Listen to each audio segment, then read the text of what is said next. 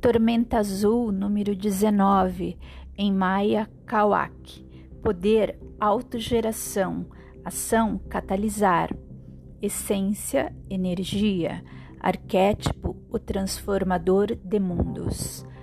Palavras-chave: transformação, catalisar, energia, chuva, regeneração, liberador, tempestade, êxtase da liberdade, autogeração. A tormenta azul representa a iniciação pelo fogo, a chegada dos trovões para a transformação final. Para os maias, a tormenta representa a tempestade. A nebulosa, cheia de chuva purificante, e o raio que despedaça qualquer estrutura falsa de realidade.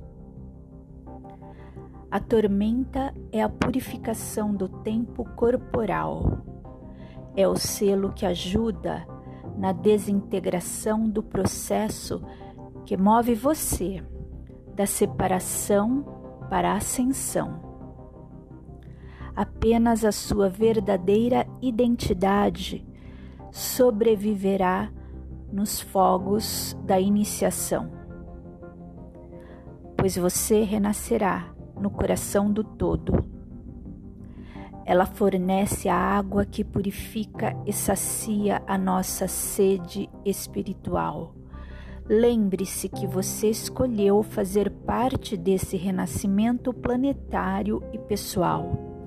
O sonho planetário, o milagre terrestre é o que trouxe você aqui. Um catalisador inicia ou acelera um processo ou evento sem ser afetado ou consumir energia no processo. Como agentes catalisadores, temos a habilidade de induzir respostas e reações, estimular mudanças e transformações. Nossa energia pessoal sempre mexe com as coisas, afetamos a química de cada situação em que estamos. Se pudermos ser o centro da tormenta, o olho do furacão, ganhamos o poder de alterar o ambiente ao redor, sem ser levado embora pela tempestade. Deixe sua energia circular, renove-se e reconfigure-se. Estrondosas erupções podem ser purificadas Solte a intensidade enquanto permanece ancorada ao centro da quietude, onde ao redor dança o caos. O dia da tormenta é o dia para empoderar a sua capacidade de transformação do exterior. Um dia para fazer mudanças e provocar reações impactantes em sua vida, entregando as falsas identidades para o caos. O que a tormenta diz sobre mim? O presente da sua identidade cósmica é ser um alquimista das energias, um ser trovejante que desperta uma expressão do propósito elétrico, uma personificação da quietude dançante, um autogerador empoderado. Sendo uma tormenta azul, você tem a capacidade de ser um ativador da transformação ser um transformador e mundo lúcido, um agente da circulação, da renovação, das reviravoltas e da liberdade. Honrar e catalisar.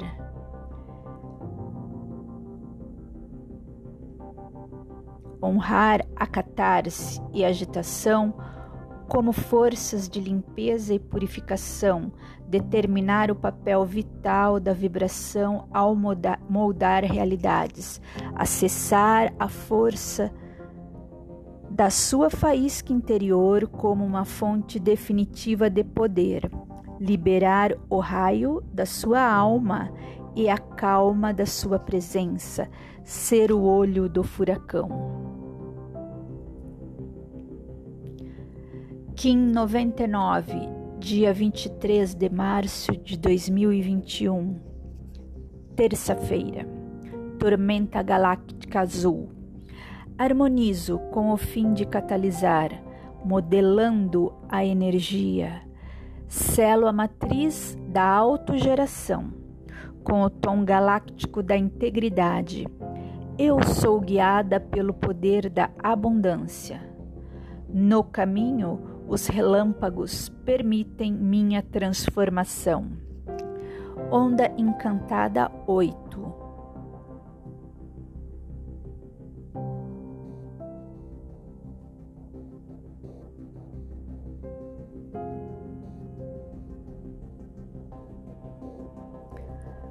Tom Galáctico número 8 Oshak Poder harmoniza, ação modela, essência, integridade. O tom galáctico nos convida a alinhar nossos condutos energéticos com a nossa integridade. Isso significa estabelecer uma harmonia interior, na qual podemos modelar genuinamente as verdades e os ideais em que acreditamos. Uma boa definição de integridade é o estado de estar inteiro e completo, indiviso. Esse tom nos lembra que integridade requer resistência e aderência à sabedoria e graciosidade dos nossos valores. A harmonização não requer compromisso, mas sim flexibilidade e disposição para submeter-se, para conhecer outras pessoas, para deixar ir qualquer apego pessoal.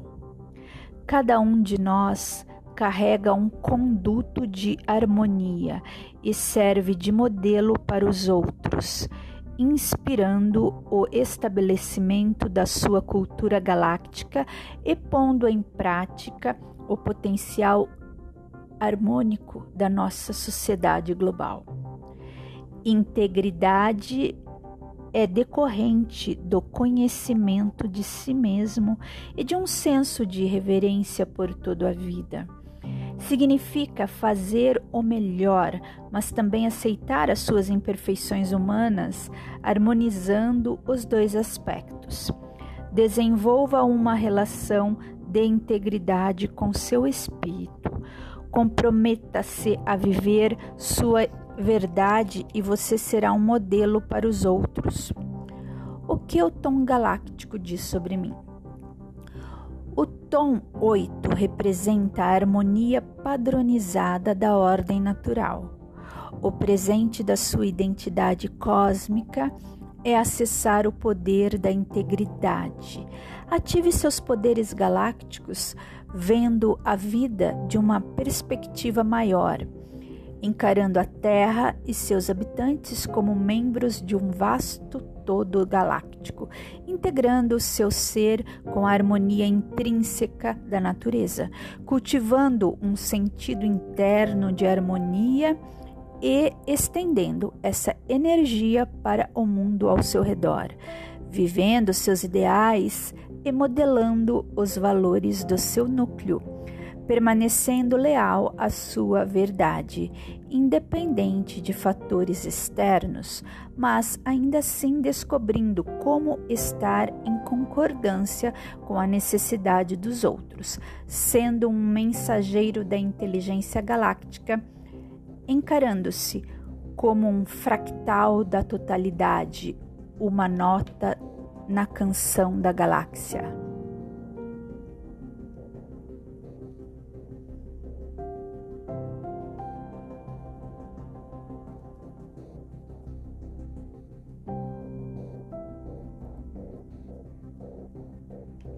Eu sou o transformador de mundos, codificado pela tormenta azul. Meu número é 19, o poder de todos os números. Sou o mestre alquimista. a força por trás da pedra filosofal, habilidoso nas artes da, da transmutação, sou o transformador catalítico da consciência do mundo e da vida planetária. Estou atento às mudanças do tempo, sou o trovão que abala seu sistema de mundo, sou o arrebatamento das nuvens carregadas de raios. Para iluminar a verdade por trás de suas ilusões, sou aquele que traz a chuva que purifica. Dei origem aos monumentos de triplo aspecto do arquétipo do Avatar, que aparecem em torno dos templos antigos. Estou atento às estrelas da manhã e do, do anoitecer. Contemplo o Criador do quinto sol, o mundo atual. Sou enviado para morar entre vocês, convocando o sexto sol para a grande regeneração da alma do mundo. Conhecer-me é conhecer o seu próprio poder de autogeração.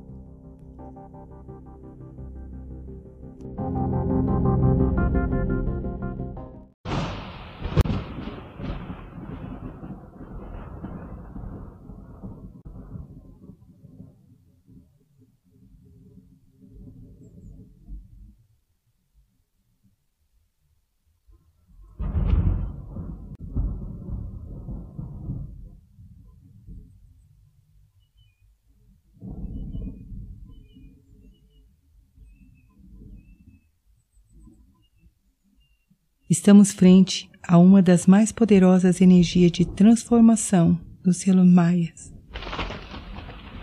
Prepare-se. Você está mergulhando na tormenta, Kawak. Aquela que é considerada a iniciação de fogo, que penetra velozmente no rio de suas ilusões, provocando avalanches, maremotos e trazendo após o caos a reconstrução de torres centradas, com bases sólidas, ancoradas na verdade. Kawak, aquele que varre, que destrói as mais profundas crenças, que transforma todos os apegos e aversões em ruínas, que destrói toda a segurança, que transforma em cinza controle. Visualize o selo. Invoque seu mestre ou um anjo guardião para acompanhá-lo.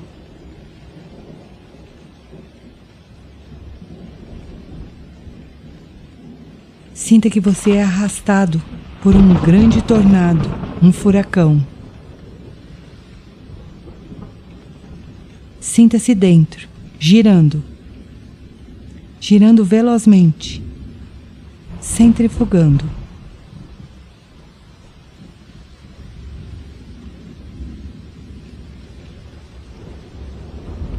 Enquanto você gira, todas as mais profundas crenças, ilusões e apegos são arrastados para fora de você.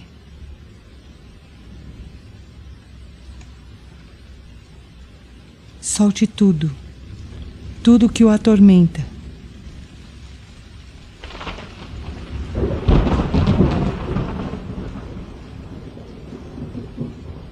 Torne-se esse furacão e permita que suas cristalizações sejam destruídas, arrancadas e levadas para fora de você por essa grande força que conduz tudo para a fonte original. Continue girando velozmente. A força de Kawaki começa a puxar você para o centro enquanto o controle e as suas emoções puxam você para fora. Sinta essas duas forças. Peça para o seu mestre para ajudá-lo. Sinta-se sendo remetido para o centro do furacão, sendo lançado para o centro.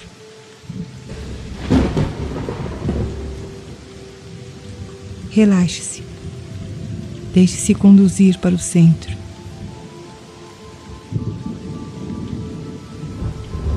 Mais e mais para dentro. Para dentro de você mesmo.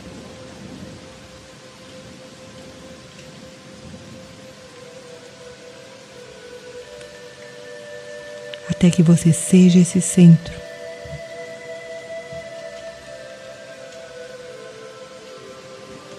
Sinta-se lá. Sinta a serenidade profunda.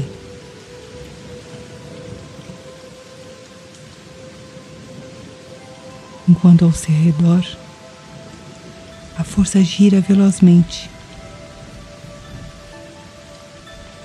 Mas você está seguro aí, pois já não se identifica com essa força externa que é avassaladora. Sinta essa cura.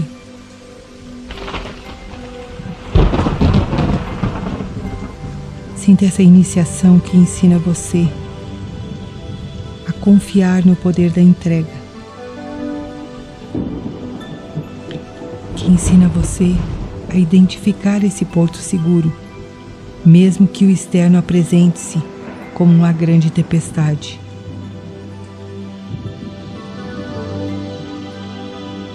A fonte divina dentro de cada um é um oásis sereno e tranquilo. Identifique-se com essa tranquilidade em você. Seja essa serenidade manifestada em cada gesto de sua vida.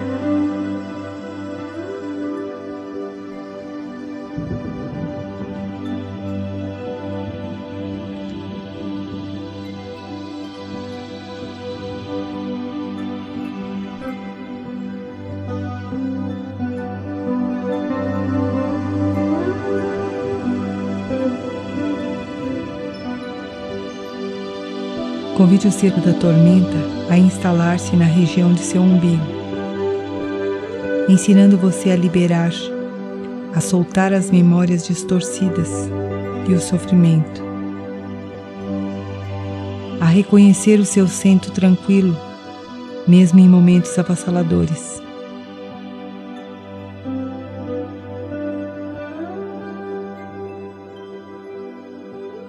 Lembre do selo da tormenta quando você estiver apegado ou identificado com o caos.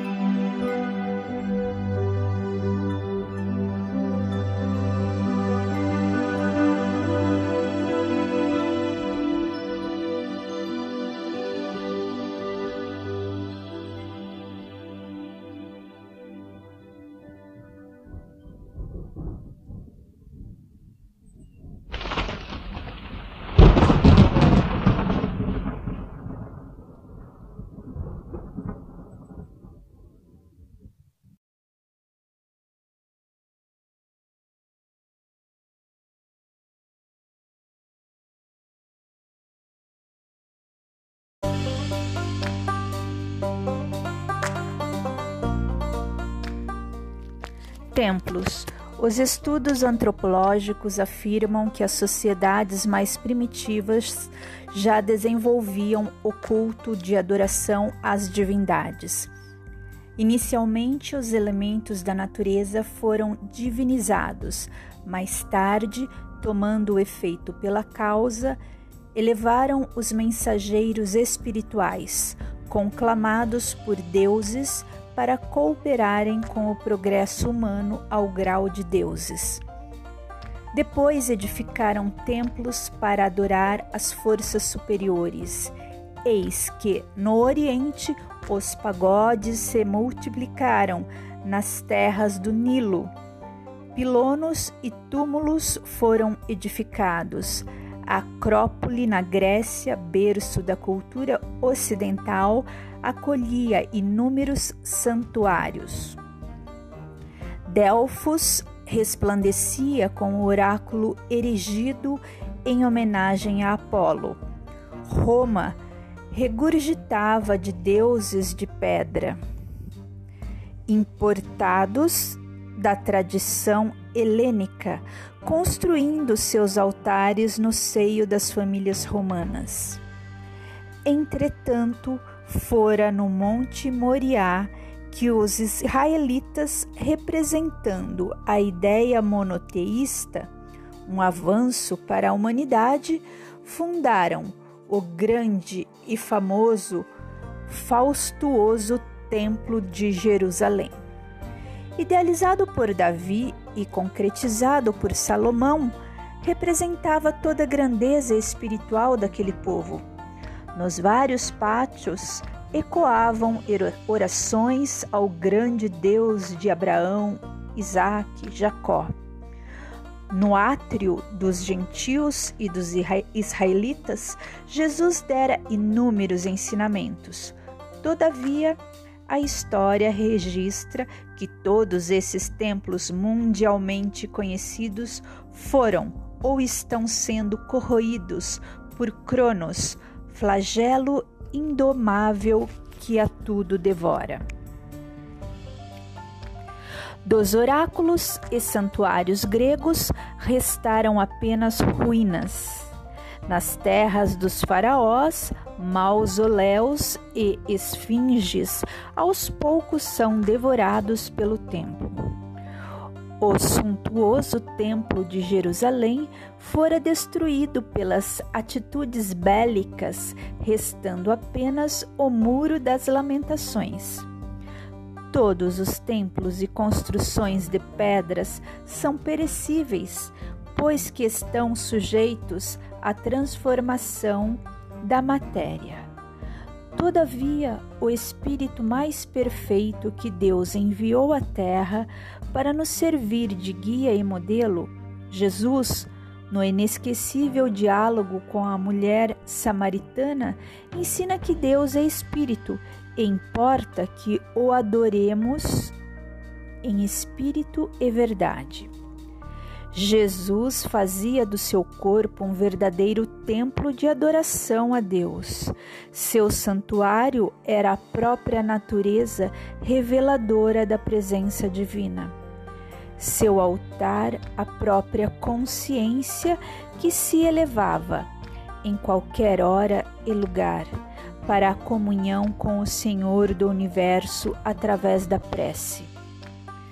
Vivendo numa época caracterizada por dogmas e crendices, o Cristo frequentou as sinagogas e a grande construção no Monte Moriá, sem, contudo, apegar-se às fórmulas. Interessava-se pelas almas e precisava ir onde o povo se reunia, a fim de pregar a sua mensagem. Contudo, procurava a essência dos ensinos, aproveitando naturalmente o espaço físico que deveria ser consagrado às atividades espirituais. Dezoito séculos depois, eis que o mais alto nos traz o Consolador, a doutrina espírita que figura na Terra como restauradora do cristianismo primitivo. Na atualidade, erguem-se os núcleos espíritas como templos verdadeiros, onde Jesus deve estar representado, não por imagens de barro, altares ornamentados ou estátuas de bronze, mas pelas atitudes essencialmente cristãs dos seus frequentadores. Como religião do espírito, a doutrina dispensa toda e qualquer prática exterior, todo e qualquer simbolismo, desenvolvendo, através do estudo doutrinário, a fé raciocinada. Entretanto, as casas espíritas devem primar pela simplicidade, aplicando em suas construções e interiores o básico para o estudo, divulgação e prática do Consolador. Pois que não adianta usar tecnologia de ponta na construção das paredes, móveis finos representando a aristocracia da época, objetos de artes para ostentação, se não houver um compromisso com aquele que, no mundo, ocupara o título de filho de carpinteiro. Se agirmos com preocupação exagerada em oferecermos conforto que leva ao ócio, estaremos fugindo dos objetivos propostos por Jesus esquecendo-nos de que a verdadeira fortaleza de uma casa espírita, do ponto de vista da sua função na Terra, não está nos alicerces de concreto, e sim no estudo e vivência do aspecto doutrinário. Esse sim deverá ser colocado em evidência, fortalecendo moralmente os adeptos da terceira revelação contribuindo para o esclarecimento e atendimento do que seja realmente o Espiritismo, o que é o centro espírita, quais as suas responsabilidades e sagrada importância como representante do Cristo no planeta. Nesse propósito, amigo leitor, é que te apresentamos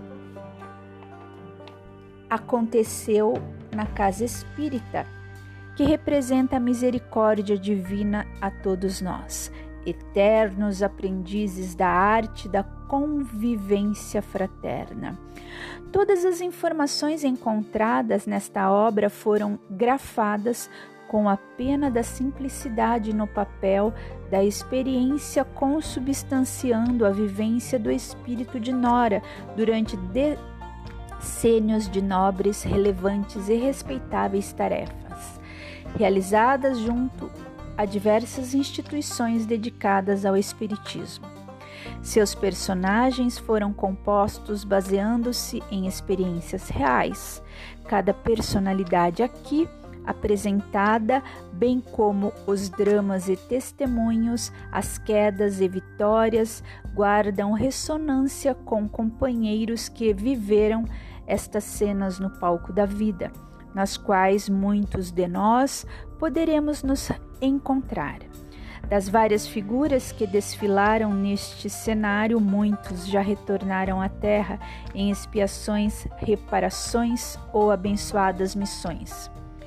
Eis o que te ofertamos. Esperamos que estas páginas singelas possam falar ao teu coração, despertando-te para a necessidade e responsabilidade do seu espírito serviço espírita, a seriedade absoluta no executar das tarefas, a fim de que possas reconhecer que as almas enfermas podem tentar contra a obra do Senhor, aproveitando as fraquezas humanas, miríades de benefícios espirituais, arautos dos céus apoiam, protegem incentivam todo aquele que cooperar de maneira honesta e verdadeira, mas sem lhes tirar a oportunidade do aprendizado e testemunho.